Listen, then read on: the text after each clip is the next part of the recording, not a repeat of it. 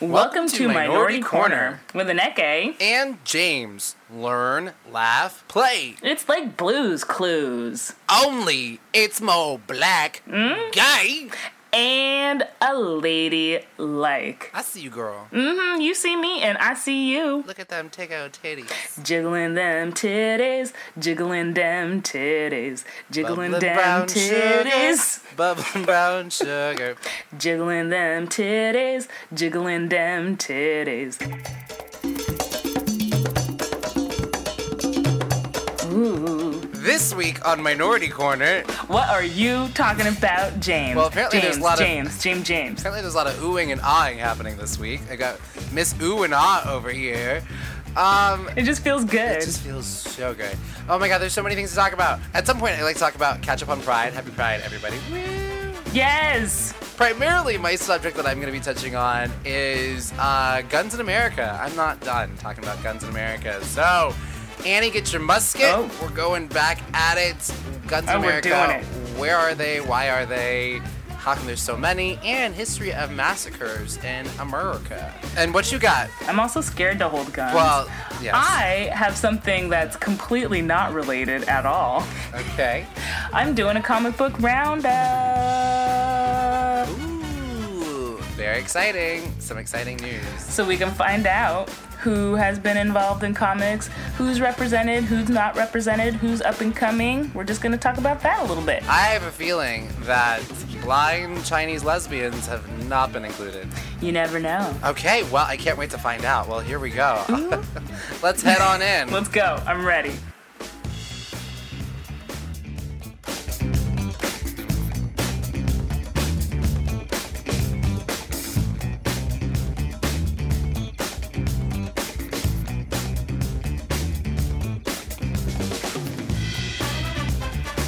So just to kind of... Pride. Huh?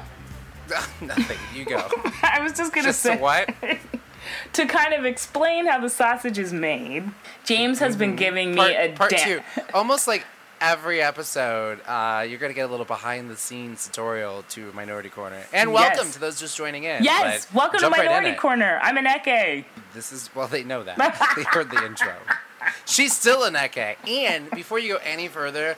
I have to break down, first of all, my hair looks crazy and it's time for me to get a haircut. It doesn't look that bad, you guys. On the other hand, it looks good. Girl, but nothing compared to what I'm seeing. Aneke has re-inspired Poetic Justice starring Janet Jackson. Yes, yes, y'all. It's like she had the audition today and for the revival, because they're doing a revival, because that's what they do with movies sometimes. They do, they don't do a reshoot or a reboot. Sometimes it's a revival. Ooh, I like a revival of Poetic Justice starring Aneke. And her name was Justice in the movie. I don't know if you knew that. Oh. And that's also where I learned the word punani from, was in that movie. It was like 7 years old. And did you know that Janet Jackson won a Raspberry Award for that movie? Why? That was good. I enjoyed her throwing up scene. Her role in there. And Tupac as a postman. Yeah, and Regina King was in that movie. Mmm. So what James is talking about, if y'all don't know, I got braids. I added that. Long story long. What I mean is, Aneke has braids. For all those of you who were like, "What is a Poetic Justice hairdo?" Aneke has beautiful braids. That's what I'm saying. They're long enough to cover my nips. I'm doing it totally Lady Godiva style. Is that why you got him at that length? Because in case you're like, "Listen, I need to go to the pool, but I don't want to be strapped down." It's true. I just cover, I just pull it over, and then I instant bathing suit. Oh. I ride my horse like this. I go shopping. You come out of your seashell clam out of the ocean that way. It's very, I mean, this is the new look, ladies and gentlemen, if you want to do this as well. Minority Corner fashion, long braids, Poetic Justice style to cover your nips. Yes, and I did it myself, too. I did this. It looks hella good. You should open up a shop in a beauty supply store. I'm sorry, just for myself. From something just for you. Just a store just for you. Because if I had to do this on other people, I would have no mobility in my fingers whatsoever. I barely can make a fist after I'm done doing this with my hair. And by the way, I watched... And you know how you need to shake your fist in the air at people almost every day. I can't shake a clamped hand. Because it looks That's silly. Not attractive. It's kind of creepy. It's like, ah! That woman with that Poetic Justice hairstyle is shaking her clamped hand at me. What does it mean? But they're long enough to cover her nips, and I admire that. That's true. There's a lot of commentary happening. They're very confused. They're just very confused. So James. Yes. Yeah, Aneke, I'm here. What's up? What's going on? I joined your world of theater last weekend. I don't know whether I should be supportive or be like, stay in your lane. Hey! But I'm going to be supportive. Because you used to like take me to shows to try and get me to act again. When did that change? It didn't change. I just got a little nervous. Okay. I had a lot of political bullshit happen recently in the New York theater world, which I won't go into much detail. But just stay away from the Manhattan Repertory Theater. That's all I'm going to say. They're fucked up. Oh, shit. It's a scam and political bullshit. Oh, man. So now I know what it's like to practically have a Tony, like, taken from my arms. What? It was just some political bullshit. So I'll just say that, but I'm proud of the work I did. That's all I'm going to say. Anyways, I digress. That's a lot of teaser right there. Oh, man. That's all the shade I'm throwing. Saucy, a little blind item by James. But back to you. Well, mine wasn't as dramatic. Well. I played a waitress. Ooh. Filmed in a restaurant. They shut down the restaurant. They had a big old film crew. We had a craft service table, and I had 3 lines. Wow. One of them was, "Boo, ooh, not today." Okay, so you were the sassy waitress. Only for a little bit. Everything else, I was very nice and not. So, okay. You know. Well, you know, layers. I can be sassy sometime. Oh, no, she didn't. And then I can also be scholarly. Excuse me, sir. Would you like to read this book? See, I can do it all too. I want to know the scene where you're. Or I can be dangerous. Like, watch out for those bees. So I there's my range. Is that your reel? I hope that's your reel. Olivia, where's the milk? The milk. So I can do it too. Can we film all of those segments? I want to film all of those segments. That's all the same person, though, too. Like, that's not me playing different characters. That's me saying, you can be all kinds. Everybody has different shades and colors to themselves. So, okay. That's what that was. Multidimensional. But it sounds like that's what you did as well. Well, yeah, I mean, and to a lesser degree. I'm not a professional actor. Whoa, thanks for making me feel inadequate just now. No, not what I did.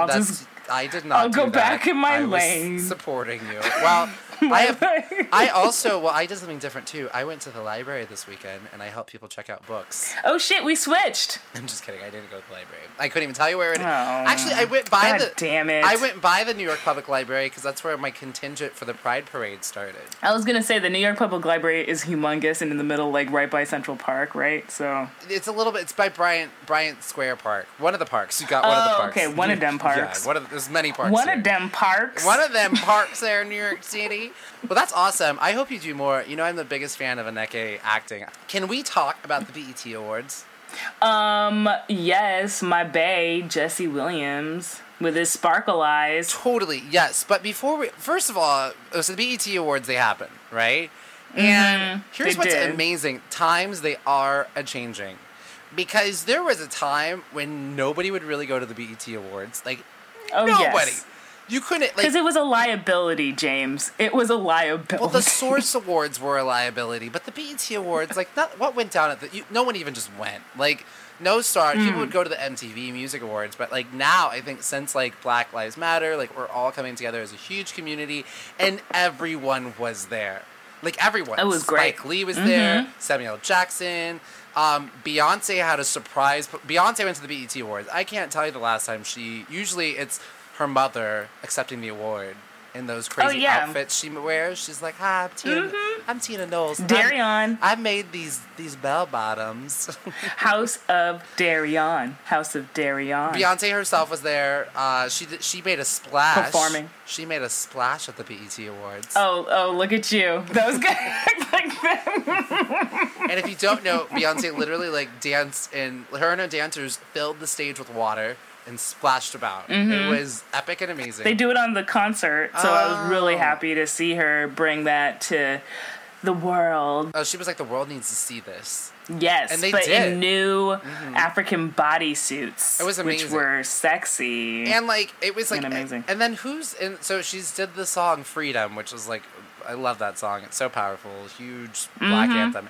And who's the guy who sings on it? Or not sings on it. Kendrick Lamar. What am I, 80? Who's that guy that sings on that track with that Beyonce? How do I say her name? I don't know why I'm Southern. Old Southern. I don't either. Kendrick Lamar. Yes. And his verse is crazy. And like, I got chills watching this entire performance and watching them splash about. So that was amazing. And then, have you seen his performance from the Grammys? Is that with the... No, I don't think I did. Oh my God, look it up. It's all about the industrial prison complex. Right. People turn into fluorescent African dancing. Oh, he's amazing. Yes. Okay, so I'm loving it. Like, and it just seemed like it felt for the first time in a long time that the BET Awards was just such a true celebration of Black excellence. It was really nice. It was beautiful.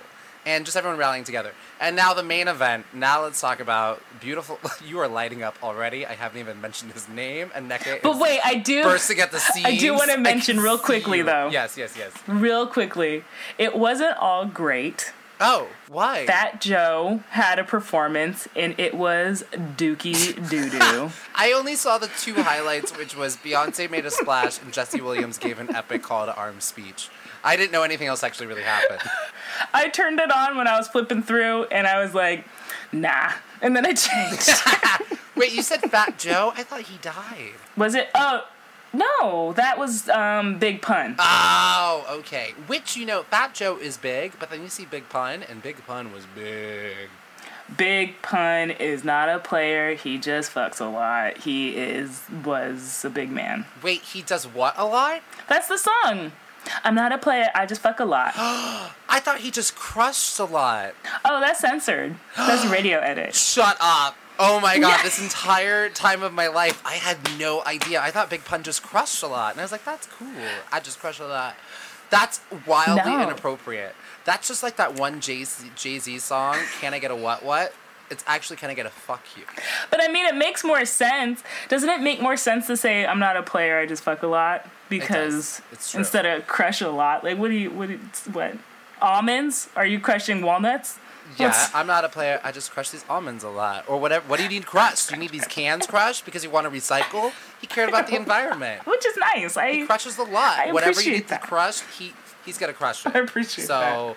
So, you want some crushed soda? He's got it for you. What's your favorite flavor? Orange, red, purple drink? Oh. Got it. Rest in power, Big Pun. Jesse motherfucking Williams, who is, I think we can all hands down agree, the most beautiful person in the world. Yes. Yes. Like. Yes. Yes. And I'm back. I'm doing my summer ritual of binge watching Grey's Anatomy. I like to wait for the summer to come, and then I just catch up on everything. And then I like how it's seasonal. It's a seasonal activity. I do it in the season. Oh, it's summer. I come home back to Seattle Grace or Mercy Death Grace, whatever they're calling the hospital these days. 12th season. The man is fucking, and I know it's not just about his looks, but he is a beautiful fucking human being. I know. Inside and out. I know. Like. I am happy in my happy time relationship, but... Yeah, we all are. Exactly, but you can just still admire beautiful Jesse Williams. Of course! He's married! To a beautiful, Black, smart woman as well. Who looked a little pissed. I'm just going to throw that out there. But I don't know what's going on. Maybe she was just chilling. She's relaxing. And, you know, those award shows are very long. And she was like, yeah, she's probably tired. I mean, it takes hours to get ready. And then hours of the red carpet. Hours of the show. And she's like, listen, can we go? She's looking for her exits. Yeah. She's ready to go. It's true. I don't blame her. And then she's got to do after parties after this. I mean, she's just like, oh, that's baby, right. I'm proud of you, but I got to go. I know. I love how he gave a shout out to his wife and Black women. That was really good. Like, he is just someone who he's always been about the cause. If you've not watched Jesse Williams' speech, go stop listening to this right now. Or listen to them both at the same time. It's just amazing. So he won an award, especially just for doing like sort of like not humanitarian work, but like I think he won the humanitarian award. Oh, so it was like the humanitarian award because in fact it was the Good for him. And you know, he's one person that, like, he's always been about, like, if you look at his Twitter account, like, he's always saying prolific, brilliant things that are just uplifting black folks, black women, minorities in general. He calls it like it is. He's on, like, brilliant Shonda Rhimes TV show as well. And, like, he's always been outspoken. He didn't wait for it to get, you know, like, I love you, Beyonce, but he didn't wait. Like, he's always been about it. He's been out the jump. He was doing it. Can I read some of my favorite quotes of his? Please do. From the speech. So we talked about police brutality against black men. And he said... Yeah. Aneke is so into this. You have such, like, you were just like, Jesse Williams, sparkle, sparkle, sparkle. Well, I mean, it's nice to hear somebody, like, saying educated, brilliant stuff that's empowering, you know? Yes, true. So you talk about... It's just, like, it's awesome. I absolutely agree. And he's not hard to look at, either. He's, like, the one character on Grey's Anatomy that I agree with everything that his character does. I'm not sure if that's because I actually like his character or just because he's beautiful. I don't know. I don't know. Those eyes. I'm hypnotized. James is conflicted. Those eyes, man. Okay. Can I just before you say the quotes? Yeah. Because it's his delivery. He has the swagger. I said this to my friend. He has the swagger of 1,000 Suns. He was just up there saying, laying down all these truth bombs that you're about to say with a piece of gum in his mouth and just kind of casually saying it. And I was just like, yeah, you have that gum. Like, he could do anything. Like, it's just so brilliant about it. And at the same time, he's not cocky and arrogant either. And same to his character in Grey's Anatomy. So he talked about police brutality. He said, we know that police somehow manage to de-escalate, disarm, and not kill white people every day. So what's going to happen is we are going to have equal rights and justice in our own country, or we will restructure their function in ours. Ooh! Yes! Right? And this entire speech was so brilliantly written. And it makes you think, you're like, oh, that's right. White people don't get shot by the police every day. Like, we know it's possible. Right? He then talks about, I just have 4 more points I just want to touch on. Yeah, come on. Lay it on me. Okay, good. Cultural appropriation. Here we go. Mm-hmm. We're done watching and waiting while this invention called whiteness uses and abuses us, burying black people out of sight and out of mind while extracting our culture, our dollars, our entertainment like oil, black gold, ghettoizing and demeaning our creations, then stealing them, gentrifying our genius, and then trying us on like costumes before discarding our bodies like rinds of strange fruit. Ooh! Oh, that was incredible. That was incredible. I mean, I can't even feel like I can't even go on. I mean, each one of these, I just feel like he's just saying all the things. It's poetry. It's beautiful poetry. He said a poem, basically. And he's literally saying all the things that we've been talking about and people have been talking about. Right. And he just put it all in this thing all together. You know, like, just black gold, like, just, you know, our black excellence and that just, And then just to toss in strange fruit like that, like, nobody's business and all the connotation that comes along with that. It's so good. It's so brilliant. Good. He talked about this category, but then he talked about investing in ourselves. He says, now the thing is, though all of us in here getting money, that alone isn't going to stop this. All right, now dedicating our lives to getting money just to give it right back for someone's brand on our body when we spent centuries praying with brands on our bodies, and now we pray to get paid for brands on our bodies. Like, what? Come on. And calling it, like, out everybody in that, you know, room. And it's like, you know, because there is this sort of, like, misconception of, like, oh, well, you know, look, black people are making it. That was so good. Because he's not only, like, he's, like, pointing the camera back at people, too. Like, he's like, you know what? Like, you can speak all this good game about supporting, but do you really support the movement? Right, and I love that he said that too, and be about it. And also, like, again, like, you know, other the black community is supporting the black community, like going to black-owned businesses. Like, we don't keep our money. Like, other communities they're better. I would say about supporting their other businesses and keeping, like, not saying just to keep the money within our own community, but our money goes out of our communities and does not come back to our communities at all. Right. Jesse Williams for all the presidents. He talks about the myth of freedom. There has been no war that we have not fought and died on the front lines of. There has been no job we haven't done. There is no tax they haven't levied against us, and we paid all of them. But freedom is somehow always conditional here. You're free, they keep telling us. But she would have been alive if she hadn't acted so free. Ooh.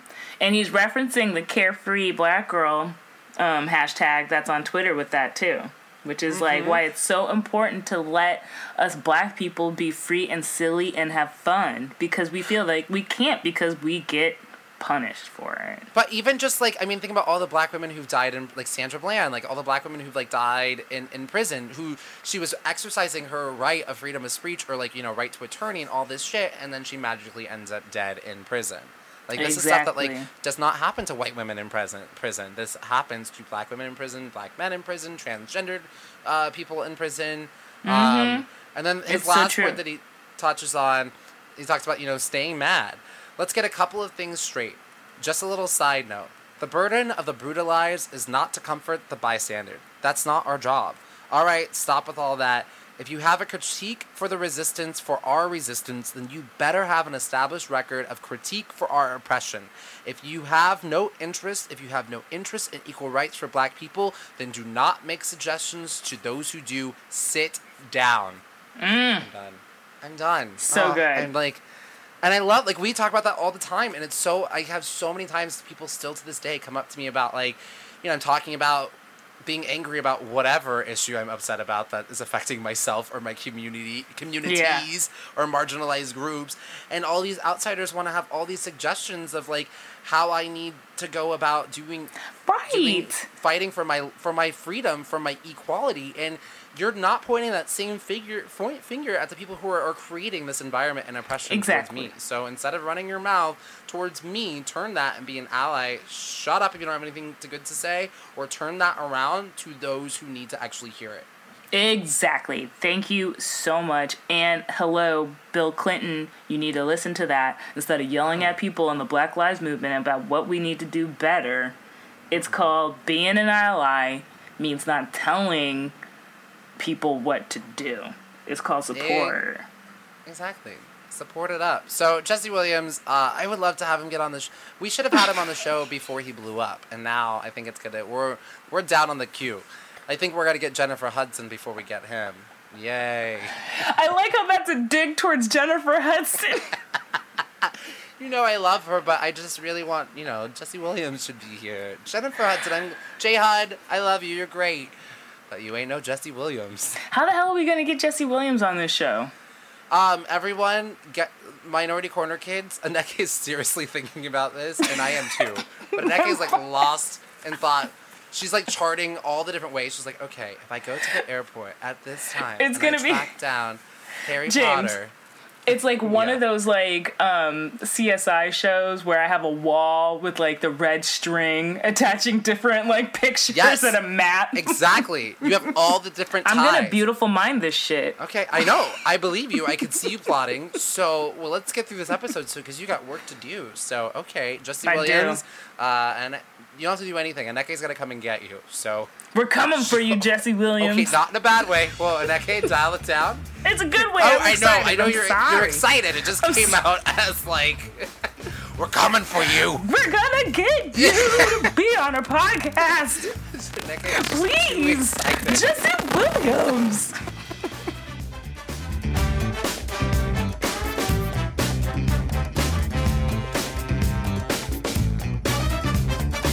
You know what is, Aneke, so I went to the Pride Parade. Yes. And I marched with the Anti-Violence Project, myself and our college friends, Shiva and Jeremy. I felt the need to march this year. I was like, I cannot sit on the sidelines. I must march. Yeah. I will say, though, I am much more used to, like, being a part of the entertainment and festivities. But this year, being that I just moved to, like, I performed Pride main stages the last year. Like, so this was a transitional year for me, being here in New York.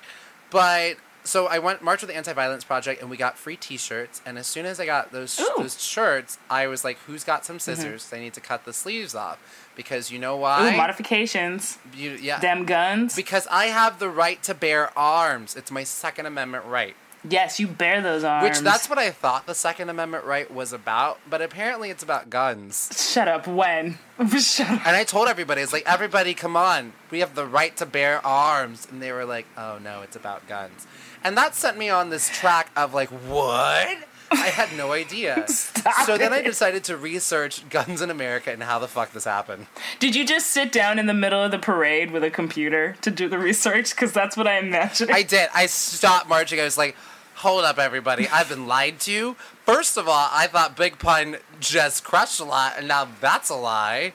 And now right to bear arms means guns? That's crazy. I know. It's just an eye-opening couple of days for you. So, a lot of people, when we talk about Orlando, the news was very quick to talk about how this was, like, the worst mass shooting in America, right? Yes. Uh-huh. But America has a little dirty secret. We have a history of mass shootings, and it goes hella far back. Oh my God! Lay it down. I don't know this. The deadliest shooting in American history actually happened in 1890. It happened at Wounded Knee, which was the slaughter of more than 300 Native Americans of the Lakota at the Lakota Pine Ridge Reservation. And what's really fucked up, the U.S. Cavalry, which every time you always hear about, like, ooh, here comes the cavalry. Yeah, we love the cavalry. They're so fun. Come here, cavalry. Ooh, yoo-hoo. Right? Well, this is what... Yeah. Don't you? Like, every Saturday night. You. That's me. Cavalry. You, U.S. cavalry. Here's what they did. You know what they did was really fucked up? What? They rode in with a white flag. So the Native Americans were like, oh, hey, here comes... Shut the fuck up. That's hella rude. Then they shot and killed them. Like, over 300 of them. Over 300? Was it families? Children, too? Oh, yeah. Like, everyone. They weren't just, like, spare the children. Everyone. And then there was the Sand Creek massacre where the Colorado militia, so they remember the militias. This is why we can't have militias, because they're just gonna go and do their own thing. Lord. Colorado militia murdered up to about 160 Native Americans. Jesus Christ. Around the same time. And then what's also fucked up, it wasn't just these, militias and cavalries, businesses. I think we don't understand how fucked up the labor movement was in this country. Mm. So anytime, like, companies, like, sometimes when companies were having, like, their laborers were like, we want, we want to go home. Yeah. We don't want to work. I'm tired. I want to see my wife and kids. I'm 12 years old. And I work 36 hours in one day, and that's not even possible. So true. Anytime these 12-year-old laborers, or even 6 from age 8 to 68. Jesus. Anytime they would get out of hand, the government... or a private company would kill the workers they would hire a private company. And so there was one called the Battle of Blair Mountain. And this is jobs, but it's still called the Battle of Blair Mountain in West Virginia. 100 striking coal miners were killed by a private army hired by their company. So the boss was like, fuck it, just kill them. Yes. They were bombed. Poison gas left over from World War I was used on them. What? Yes, just like, it's so... Oh, wait, you said leftover from World War One, so this is, like, in the 20th century? Stones throw away from us. They left that out of the history book. So that's an insult, then, to ignore all these other things that have happened in the past, too. Very true, yeah, and these ones were done by the government. And, like, most of these shootings in general, they... target poor and people of color. And a lot of times, like, if you look at, like, all these politicians and stuff, most of them are so out of touch with the people who are grossly being affected by these mass shootings or these mass things. Like, those LGBT, brown and black folks in that nightclub. Right. They don't resemble all of those politicians who voted against doing anything most recently in the Senate. Those, like, 50 politicians who voted against it. Mm. So then when we look at, some people are talking about, like, oh, well, we always talk about we don't want to politicize these things, Well, let's pause, since it's Pride Month, let's pause and take a look at, what's going on in our country when it comes to LGBT issues in this country. That's good. In a majority of states in the U.S., you can still be fired for being gay. That's still a thing. Fuck. So, yes, we have gay marriage, but in a lot of states, you can still be fired for being gay if your boss is just like, I don't... Shit is still fucked up, y'all. Like, I don't like you, gay, or lesbo. That's such bullshit. Get out of here. So they can fire you. Such bullshit. And since gay marriage was passed, there has been more anti-LGBTQ bills introduced this year than in any other year. See, this is why we can't just say that everything is copacetic. No. Because obviously it is not. And people are trying to, like, find retaliation over this shit. Absolutely. And so the Equal Employment Opportunity Commission, about 28% more, there's been 28 more workplace discrimination claims against LGBTQ people this year. And we'll talk about this later, but these policies, and, like, well, I don't want to spoil it. So, okay, so that's just, like, a broad overview. So, clearly there's still... We'll put a pin in that. You can't not say that, again, like, this attack was completely deliberate, as we talked about last week. We can't disassociate the violence of guns away from the fact that this was a homophobic act that happened. Now, let's talk about guns. So, a lot of guns in this country, apparently, right? How do we fare against other countries? So... Oh, my God. And mind you, there's little data because the CDC does not... The NRA has blocked... And we'll talk about this later, but the NRA has blocked the CDC from doing any sort of research on gun violence in America. Because the NRA is powerful. Oh, my God. But we'll come back to that. So between the year 2000 and 2014... In the U.S., there has been... So we'll talk about how many mass shootings in public places between the year 2000 and 2014. In the U.S., there has been 133, which is... I think that works out to, like, almost every other month or once a month. In Germany... Jesus. In Germany, it comes in second place with 6. Second place? So... And then Canada comes in third place with 3... Then Finland at 2, Australia at 2, Norway at 1, Switzerland at 1, England at 1, and then France at 1. And these are all the countries that, I think they said something that these are the countries who have been considered sort of like socially advanced or something. I forget the word that they use. They're on our same level. Somewhat. They're on our same level. Which that bothers me because most of these are all majority like white folk countries, but okay, fine, we'll go with it. But... All right. That's a whole nother layer on top of that fucked up cake. Whole other layer, yeah. And so if you adjust for population size, because the U.S., some people are like, the U.S. is a huge country. I was going to say that. But even given that, add up all of those countries, and they still don't even come close to us. God, right? Yeah. There's like, it's still like 20. So even they, if you add up all those countries, they have more population than us. So that's bullshit. Yeah.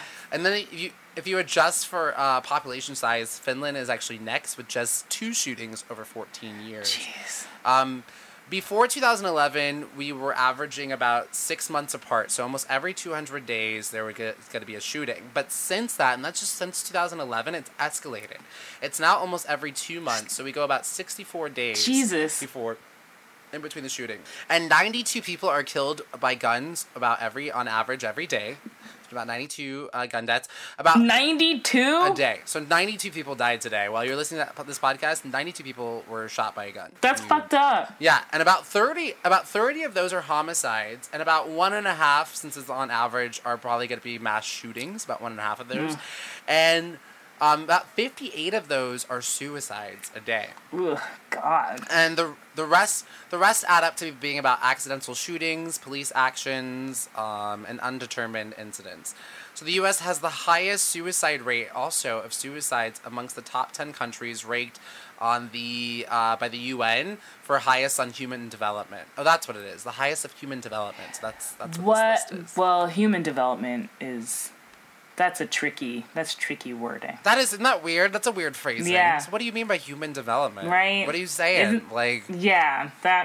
Some other countries not developed. So this is weird, UN. Yeah, so, but we'll put that aside in the weird box. There's only so much we can tackle. We'll just, and listeners, take note of wording of things. That's all I want to point out. Yeah, but just read in just the facts. Just read in what they said. And when it comes to suicide, so we have the highest rate of suicide amongst all these different countries, right? Mm-hmm. And usually people who attempt suicide and don't succeed, they actually don't try again. Most cases, they don't. Mm. But when you use a gun, it eliminates that opportunity to be able to do so. And most of the time when people... Statistically, most people who do commit suicide have done it in, like, a moment of panic and crisis. Mm-hmm. So they're just in this, like, overwhelming moment, right? That they just can't ever take back. Most victims of gun suicide are actually mostly white men. Mm. And actually, it's interesting because the rate of gun suicide has been increasing in the U.S., but actually the rates of homicide have actually been decreasing. So we're actually having lower crime rates in the U.S. since the 90s. Oh, wow. Right. But and homicide victims tend to be mostly young black men. Mm. The Netherlands has the highest... And so some people think, like, oh, well, there's all these, like, gun deaths because of crime. Actually, the Netherlands has the highest rate of burglary out of all those countries, between the U.S., Germany, Switzerland, Canada, New Zealand, Australia, Ireland, Norway, and Denmark. They have a higher rate of burglary than we do? The U.S. is sixth place. We're actually, when it comes to burglary, we're only sixth place, yeah. Assault, Germany has actually the highest rate of assault, and then the Netherlands, and then the U.S. is 7 out of 10. Fascinating. So we don't actually have more crime. It's just that the crime in the U.S. is like, it's more lethal because we just are shooting each other, right? Right. Fascinating. And so between the year 2000 and 2013, when we talk about gun deaths in the U.S., more Americans have been killed in that time period by gun deaths than Americans killed by AIDS, illegal drug overdoses, the wars in Iraq and Afghanistan, and terrorism all combined. Dang. So then when we talk about gun registration, in that most countries require, like the Netherlands, Switzerland, Canada, Norway, Germany, New Zealand, Ireland, Australia, and Denmark, all require you have to get a license, and you have to get registered, and you have to register your gun, and give a reason for your purchase. Yeah. And I literally just heard a gunshot as we were just recording. I heard that, or was it a firecracker or a gunshot? I don't know, and in this country, you just don't know. But I'm gonna push on. I know that's like the sad thing about where I live is, like, especially around this time, you never know what it is, and that sucks. And that's just where we have to, like, always be thinking of. Again, when I don't think about this shit when I'm in Europe, so you have to give a reason for purchase. You also have to have safety training, except in the Netherlands and Switzerland and Denmark, you don't have to have safety training. But at least they're making it so you have to have a license registration, like a car. Okay. Like, it makes sense. License or registration, please. Have a reason for the purchase. Hello. And in all of these countries... I just got married. We needed, like, hello license and shit. No, I mean, it's easier to get a gun than it is to get married. You also have to have safe storage. But only in the U.S., because we're protected by the right to bear arms, which, again, I was confused on what that meant. And they really need to, you know... be more clear. Only in the U.S. you don't have to have any of that shit. It's just like, hey, you can have a gun. And it was also about muskets. Exactly. True. Again, like, I saw this video of if, like, when the Second Amendment was written, it was people had to, like, you can't mass shoot people with a musket. You got to reload, to think. People have time to run and protect themselves and punch you. Because I have a right to defend myself. If you're coming at me with a musket, fine. Game on. I did something, I'm going to protect myself or I'm going to run away. I deserve that. I do not, you know, right? Like, I deserve that. Yeah. So they estimate there are probably about 300 million guns in the U.S. And so... That's a lot. How many people? What's our population? Do you know? I think that's like 2 guns per person. I don't know. I think, like, everybody gets a gun. Jesus. So, and statistically, obviously, the more guns in a country, the more gun deaths there are. And there's more guns owned in a state, the more gun deaths there are. Except in Iowa, they have a lot of guns, but they don't have a high rate of death. So good job not killing each other, Iowa. You're doing a good job. How do they manage that? They just don't shoot each other. They're actually maybe just hunting. I love it. How do they manage to not shoot each other? They're just they're gunning responsibly. I mean, it's a sad question, but... I know. You know. So then where's all this coming from? Like, what is the problem? What is the problem? What is the problem? What is the problem? I have 3 letters for you. Yes, tell me. NRA. The NRA... is so powerful. They've been funding all of these politicians and stopping any bill that would ever bring up anything about gun control. And all of these so little facts about the NRA and their fundraising and what they've been doing. So the NRA is determined to defeat essentially any bill that would restrict gun ownership in any way. Because they feel like even if it's like restricting certain people on a list, they feel like it's a slippery slope till we start introducing other things. So this is including the assault on weapons, on like assault weapons, right? Which again, nobody needs. Nobody needs that shit. And they've actually, Congress has been proposing these bills since 2004. They've defended that the AR-15 is the AR-15 has been used in several of the mass shootings most recently. They say that it's necessary for civilian defense and for hunting. Against who? A zombie? And hunting what? Like a monster, Bambi? Godzilla. That's the only... Listen, if you need an AR-15 to go hunting, you're not good at hunting, so go fuck off. Or and go don't find something hunt else. That animal. Because clearly you need 1 million bullets to try to get it. You're not good. Go back to go knit or something. Let that animal live its life. Right. So the NRA stopped a bill that would prohibit anybody on the FBI's no-fly list, which the Orlando shooter was on, and that would have prevented possibly from him getting this, you know, these guns. More than 2,000 people on this list have purchased guns. So there are people who the FBI is like, these people are dangerous, and they're allowed to get guns in this country. So they have. If you can't fly on an airplane, what the fuck? Because the Constitution does not say that I can't. It says nothing about my flying rights. So if the Constitution said the right to fly, then that would be something else. When the Constitution was written, there was no such thing as a car. Exactly. There was no such thing as a lot of things, which is why we need to revisit this old-ass document. It is not We were still slaves when the Constitution was written. And we had to make amendments to adjust for this because times, they change. The Second Amendment is no different. The fact that we're still having this conversation. But the NRA is very powerful. So Mitch McConnell, Republican douchebag Mitch McConnell, he's received millions of dollars from the NRA for years. And 90% of NRA-endorsed candidates win their elections. So if you've got the NRA in your pocket, you're going to win. They've shelled out more than like $28 million. And this is the saddest one. In Arizona, it was really sad. Gabby Giffords, the politician, she was shot at like a rally in the head. Right, in her face. Killed by a gun in her face. And the NRA-backed Representative Martha McSally, who opposed gun control, and she's a huge proponent of, like, yay, guns. So it's so sad that this woman was killed by a gun, and the NRA made sure... She wasn't killed. She's still alive. Oh, Gabby Giffords still alive? Yeah, and she's, like, still in politics. Oh. Okay. Well, anyways, it's still fucked up. That's the woman who took over her office. It's like, yay, guns. But she's still alive. Gabby Giffords alive. You heard it first. So, wow, that's three myths I have been debunked about. Big Pun. He crushes a lot. Gabby Giffords alive. And the right to bear arms is not what I thought it was. It's a whole gamut. It's a gamut of information. I'm learning. See, learn, laugh, and play. Like, I am getting learned, laughed, and played the fuck out today. And me too. Oh, here's the craziest thing that the NRA does.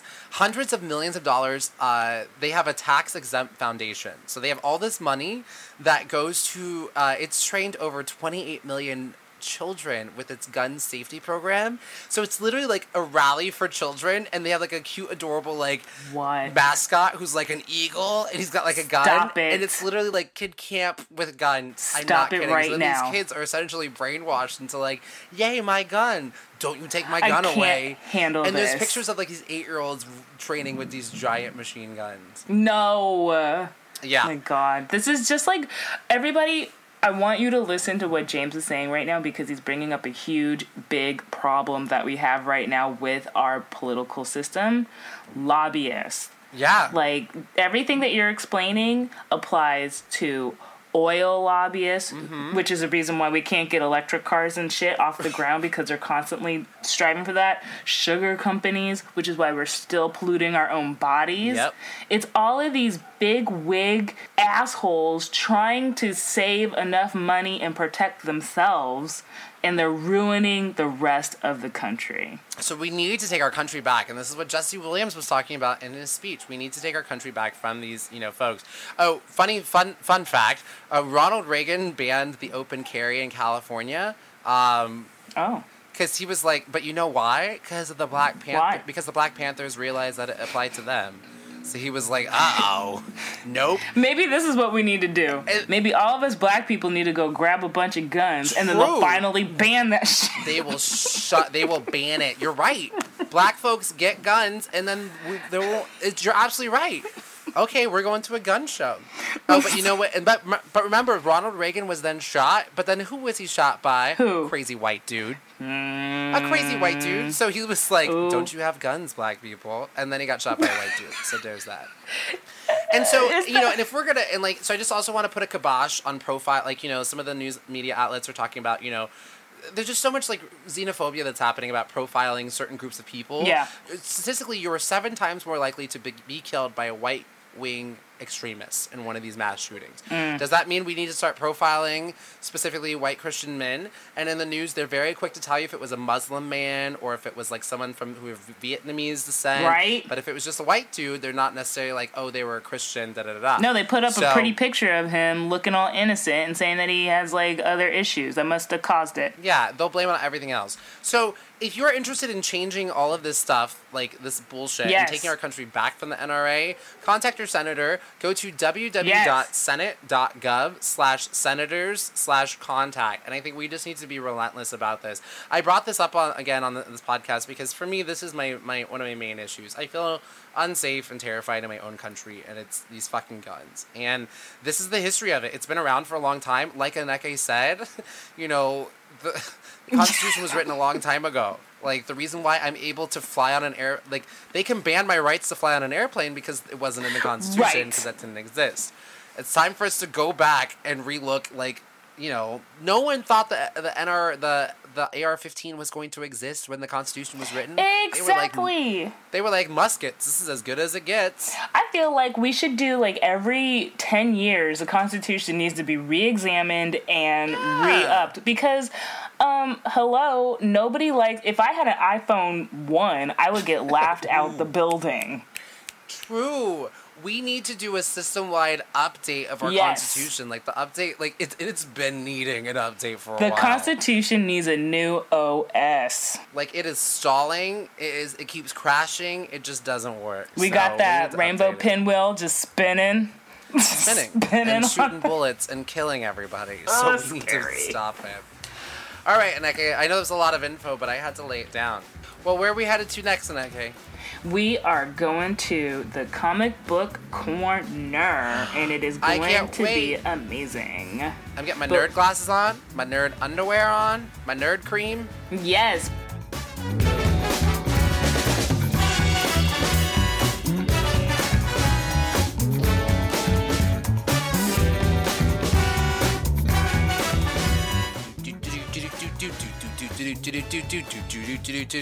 Aneke's fun comic book corner. Who's in? Who's out? Sort of fun.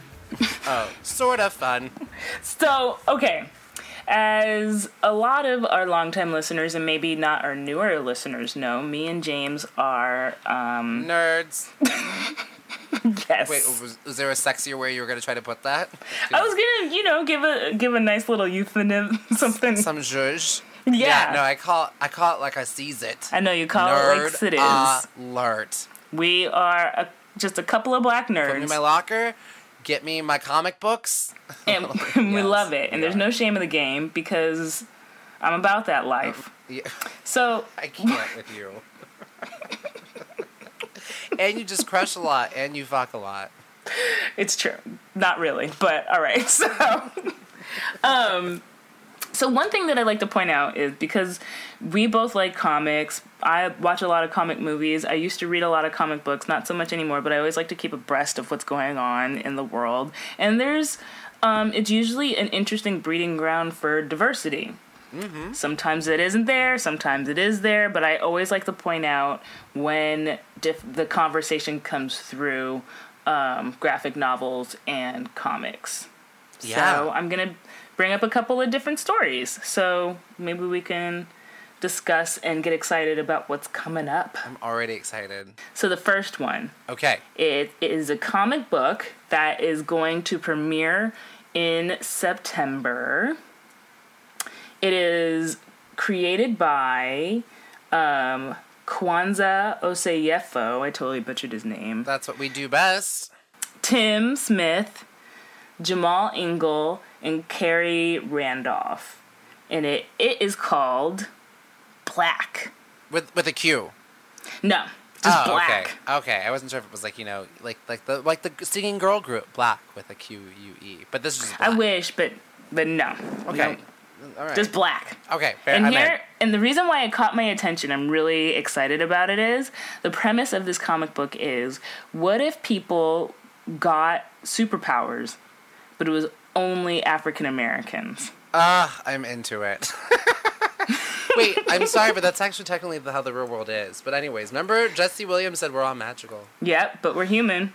That's true. So, I want everybody to check it out. There's a preview of the first 5 pages on I09, which is a part of the Gawker network. I read it a lot. A lot of good nerd goodies are in there. They would kill the shit out of us. It would be like X-Men, but everyone's black and it'd just be more violent. And that's ooh, I mean, that's kind of the interesting thing, because the front cover is a shadow of a black kid in a hoodie with a gun pointed at him.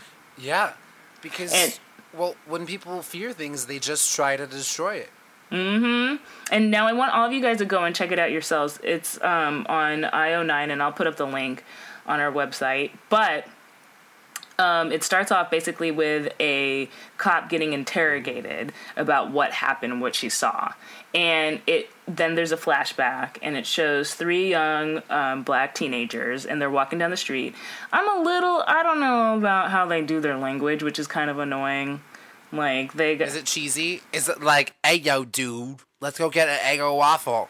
Yes. Like, these motherfuckers gonna kill us, and motherfuckers with a Z in it. So I'm kind of like, but I'll take pause. Aneke, that's how I say motherfuckers.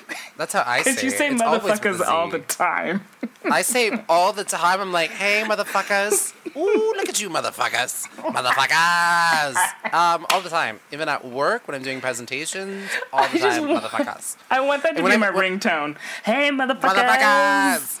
When I'm doing a scene, even if it's not called for it, and let's say I'm doing Pride and Prejudice, yeah. I still use it because I have to be true to myself, and that's my job as an actor, is to be truthful. I appreciate it. I'm like, hello, Mary, would you like some more jam? Motherfuckers!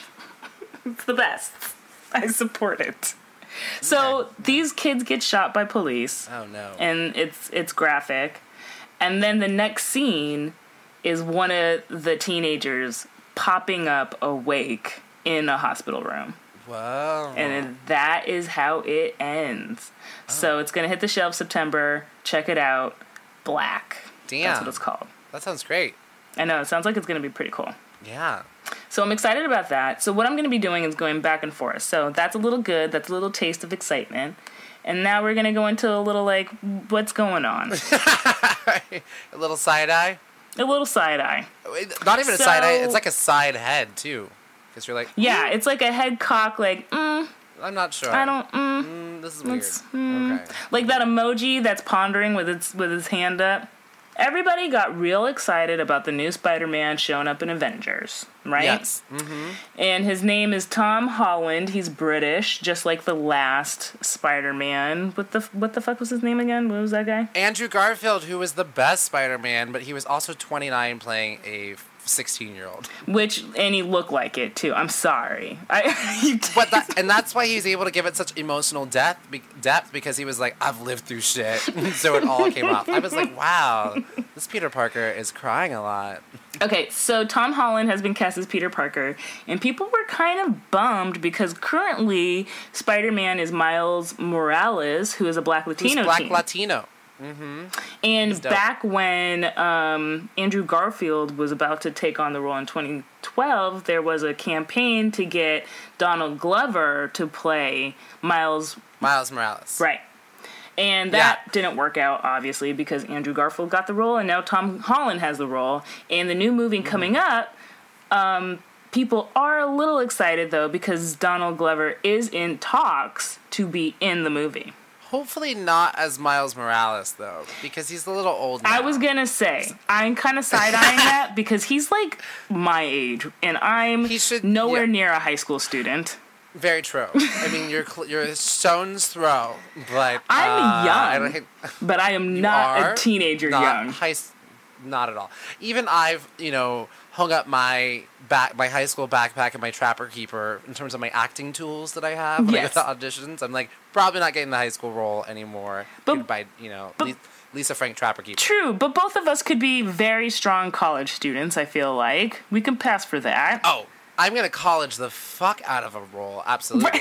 Oh, did you... Do you know that Andrew Garfield, in his defense, he did try to push for Spider-Man to be gay in the movies. Or not gay, but at least bisexual. Ooh, I like that. Because and you know for what? Him, Spider-Man's always an outcast. And like he was like, you know, like bisexual people are outcasts. And he thought it was like the next sort of level to take it to. I'm into any actor that's trying to add a new depth to a character. And none of this, and I'm going to bring up another actor later on. There's no shade to the actors. Actors are just doing their job. They're just trying to get through. They're doing their thing. It's all towards the casting, the writers, the directors. I'm side-eyeing all of y'all. So, I don't know what Donald Glover's going to be cast as in this movie that's coming up, but it's just kind of interesting that the current Spider-Man movie that's coming out in 2018, I believe, is going to be following a similar line of the Miles Morales storyline, but they're still sticking with Peter Parker. Oh, so put a pin in that. We'll return back to this Spider-Man Homecoming movie that's coming out. Okay. Okay. All right. And by the way, Donald Glover, he bums me out because his music, he's just like so sad, and he can be like such a funny guy. But he's got that sadness inside. I lived next to his dad back in San Francisco. You did? Danny Glover. I would see him in the grocery store. That's not his dad. Wait. They're not related. Wait, what? They're not.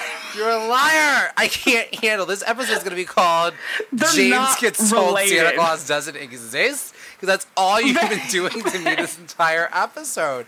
Wait, the guy from Lethal Weapon. That is totally his dad. Not since when? Related. Since when?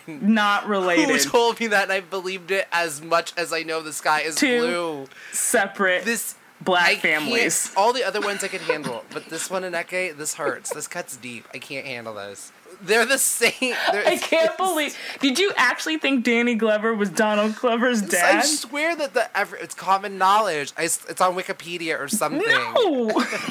I can't swallow this pill. Anyways, I live next to his dad because I will not believe this one. I will take this to my cult of Glovers, and I'm going to put everybody in a bunker and make them know that this is true. Maybe they're cousins. No, it's his dad. Maybe. I'm looking at it up. Don't know. Just keep going. Now. I want to live in ignorance. It's better this way. Don't. Okay. Don't confirm it. This is better this way. Let me have this. You're taking so much away from me in this episode. Let me have this. All right. I will give it to you, even though his dad's name is Donald Glover. Stop Sr. it. All right. Doesn't matter. Okay. Sorry. Okay. That's his nickname. Okay. His nickname. So a positive one. Danny's a nickname for Donald. Everybody knows that. It's like, you know, Bob and Joseph. Bob and Joseph. Don't take this away from me. I need this. So the next one. This one was really sweet.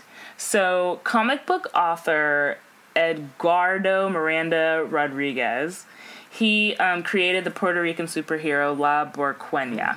And he used La Borqueña's image to show support for the Pulse Massacre. Oh. And mostly because most of the victims were Latino. Right. He drew this beautiful picture of La Borqueña, who is she's busting out of a rainbow, kind of like. So her cape is the Puerto Rican flag. Ooh. And it turns into a beautiful, like, rainbow behind her. Yeah. And there's this giant sunburst, and it says, Unidos con Orlando, La Borqueña. And she's, like, levitating. And the best part about it is, I feel like that it's representing everybody because she's Puerto Rican, and he said himself that half of the victims were Puerto Rican. Oh, right. Because it was Puerto Rican. It was, like, the Puerto Rican Day.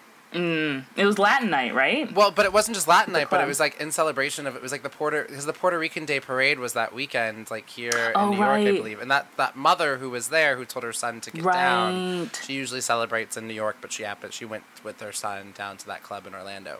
Fascinating. Oh, man. So also La Borqueña is Afro-Latina, which I think is also important to expose that as well, because there's been a whole lot of talk, especially I read a thing about Zoe Saldana and a couple of the women that are in Orange Is the New Black, how people are constantly questioning them about how they can identify with being both black and Latina.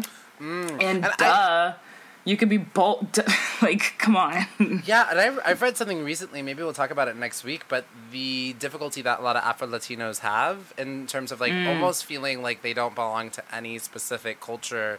And that there's a lot of, like, black folks down in Latin America. I mean, there was a lot of slavery that happened there, too. And so there's a lot of, like, you know, mixed heritages and stuff. And some are very conflicted where they actually don't. It's weird because some don't identify. I can't speak for all of them. I'll do more research about this, but I saw this little mini documentary where some actually even just say that, like, it's so messed up and just how everything is so, you know, cultural, or some, you know, some are, you know, skin bleaching, and some actually just identify as white even though they're Afro-Latino, and some don't feel like they belong to either group or one part of the group. So it's so messed up. And so I love that you're talking about Afro-Latino specifically, because it is a whole other different group and community. Exactly. So that's why it was, like, super important that that the artist pointed out as well that La Borqueña is Afro-Latina, and supporting all of these various groups in this beautiful image. I thought that was really cool. And that's on Color Lines, this really good blog that I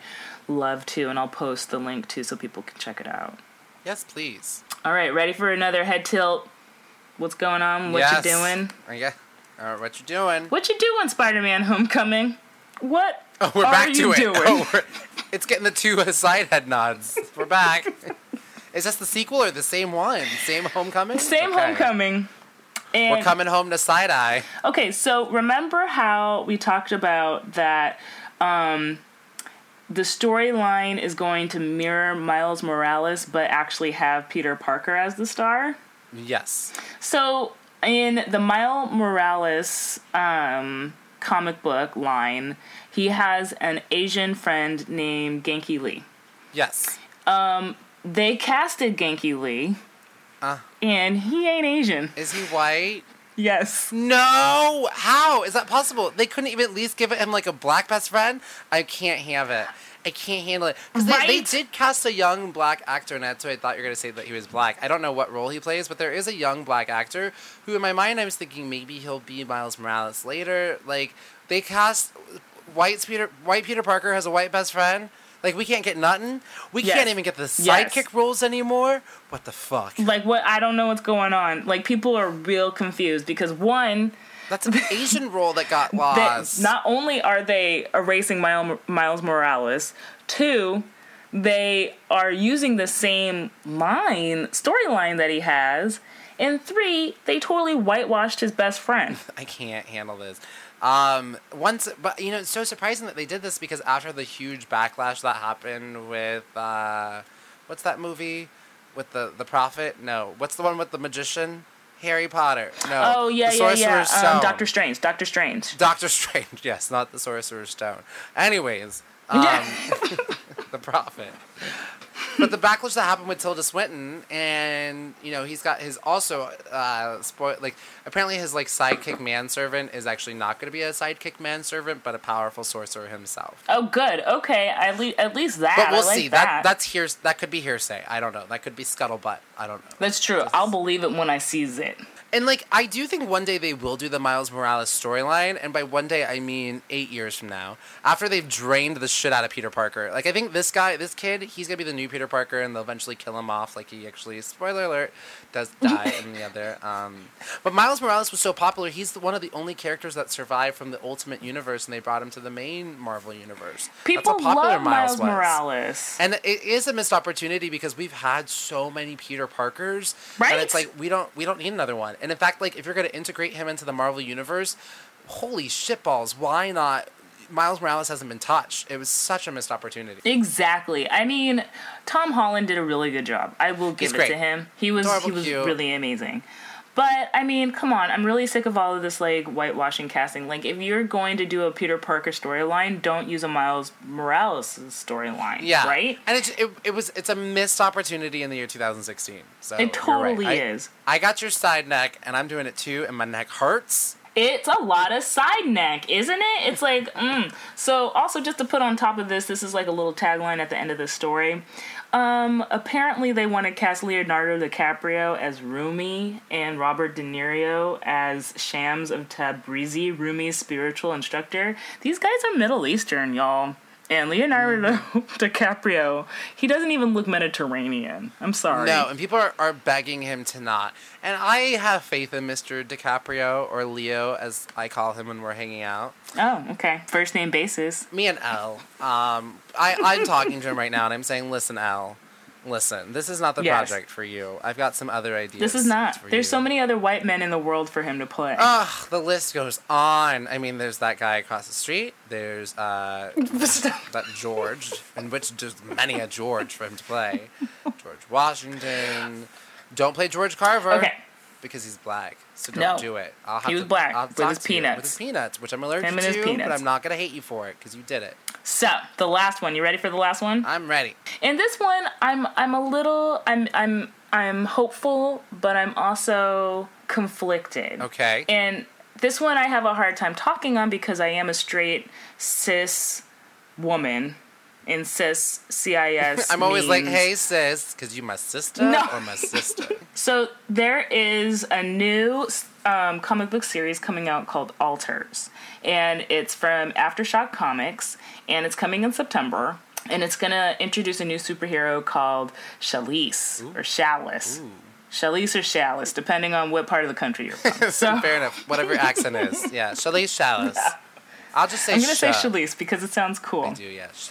So, Chalice is a new superhero who can manipulate gravity so that she can fly. Mm. Chalice is also known as Charlie Young, a male college student who, unbeknownst to his family, is beginning to transition to female.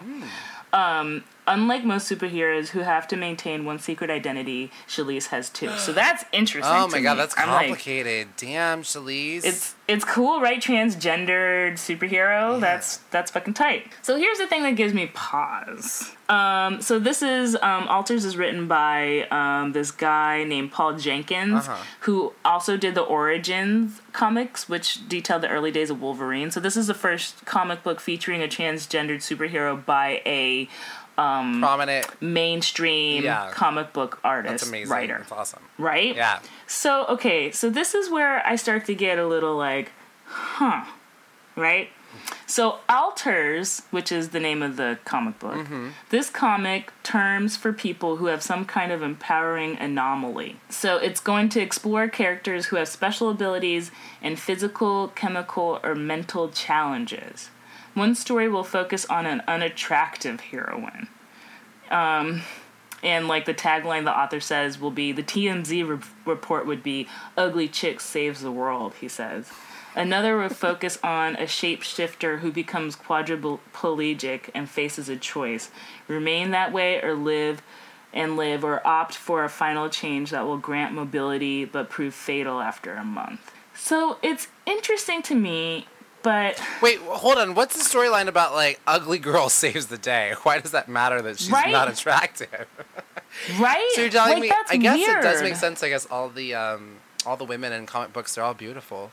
So, so they're, like, supermodels. But, like, why is that her power? About it just why is that her wrong? Why is that her dilemma? Like, God, she's so powerful. If only she wasn't so ugly. Is that her challenge? Right?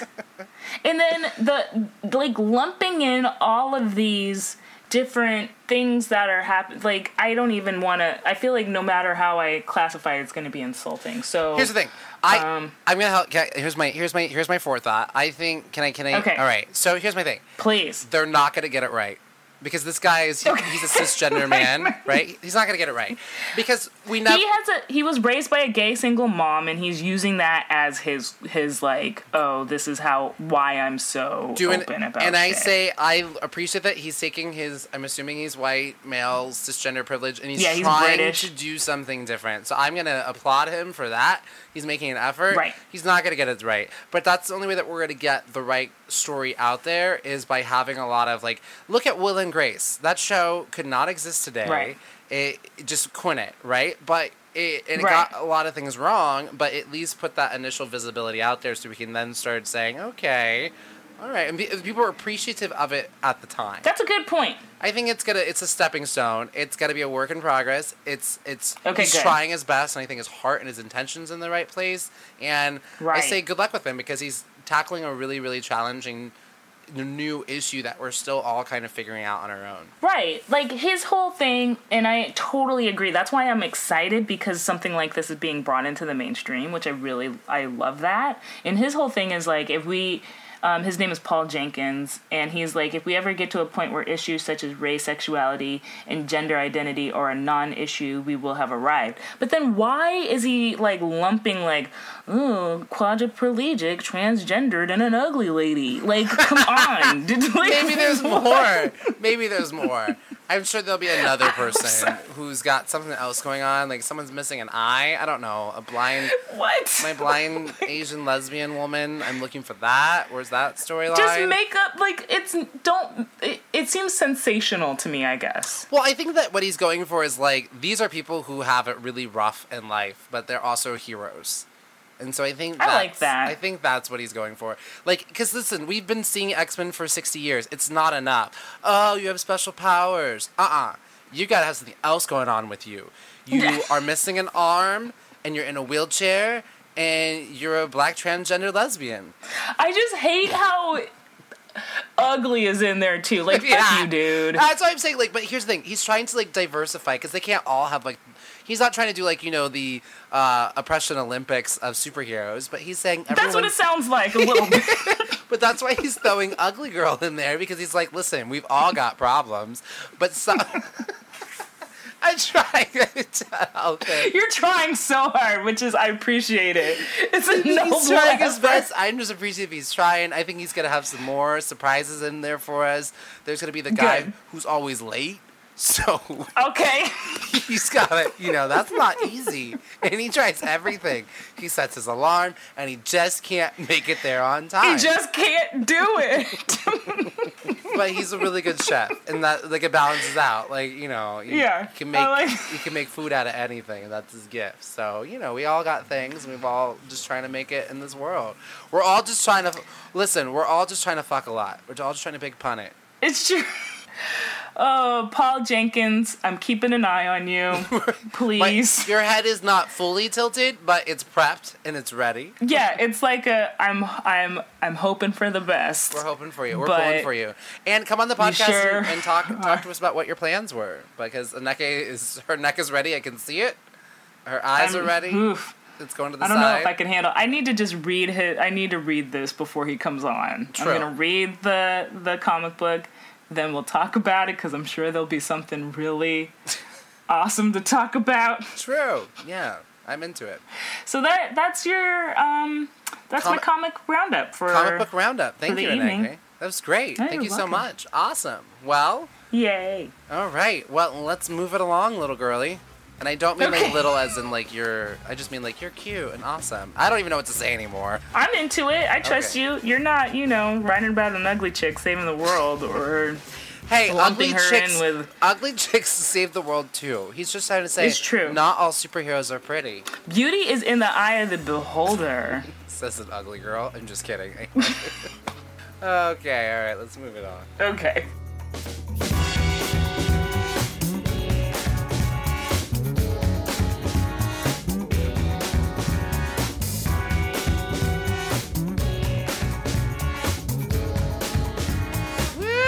It's the end of the road. The end of the road. Can I just read one? I just want to read one victim of Orlando, because I said I was going to do this, and I want to... Yeah. This is my pledge until we acknowledge all of them. Let's do it. I love it. This is our episode. We're going to dedicate this episode to Orlando victims, or every episode until we acknowledge all of them. Wow. Okay. Yeah. So... This episode was dedicated to Stanley Almodovar III. He was 23, from Claremont, Florida. He worked as a pharmacy technician, according to his Facebook profile. And his friend, Hez Ramirez, said, "He made me feel like it was perfectly fine being who I was." And he said, and one of his other friends said, "You would know when Stanley entered a room. He can turn my mood by a conversation." So this goes out to you. You've not been forgotten. And, you know, sending love out to your family, and we are working to change this, all these things in this country. And we're bringing power to your name and your voice. Yep. All right, good episode, lady. That was good. We did it. Yeah. I mean, not to toot our own horn. We got another one in the can. And this is my last one in New York, so I'll be recording next week from Amsterdam. And then in 3 short weeks after that, I'll be looking at your face, and I can poke you and touch you face to face. Oh, my God. We're going to be close to each other. But I hope for the summer we have some new field trips to go on. I hope we go to I want to go to a gun show. I want to go to a rodeo. We need to go to a gun show. We need to go to a wedding. Yeah, someone's wedding. Just someone's random wedding. A wedding festival. We need to go to the Renaissance Fair. Oh, yeah. We've got a list of things. So this is what's coming at you. Our summer spectacular is beginning in just a few weeks. So good. Yeah. So thanks for listening. All the new listeners, share, spread the news. We're here. We're black and queer. Get used to it.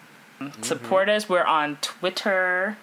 We're getting a lot of amazing Twitter tweets. You guys are like making us so happy. I feel so happy and excited to be sharing this podcast with all of our new and trusted continuing listeners who have been there from the start. Woo-hoo! Yeah, thanks y'all. This has been great. So we've got some great stuff coming at ya, like Cleopatra coming up soon. Yay! Tweet us, Minority Corner with a K. Yay, all right. Facebook, Minority Corner, look us up. I'm on Twitter. Mm-hmm, we're there. Ms. Fitzy. I'm on Twitter too. Find us.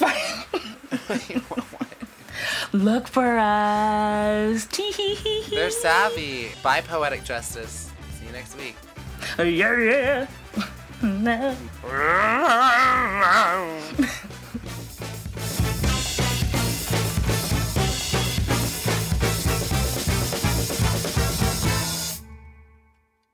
A ring, ring, ring. Hello?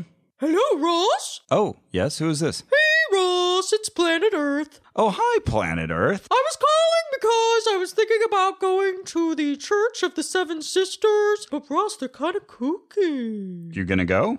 No, I'm kind of nervous, and I thought maybe you'd be the guy to call. I could do that. Yeah? Will you show up? I might even bring a friend. Oh! You hang on, Planet Earth. Okay. And we'll get back to you. Ring, ring.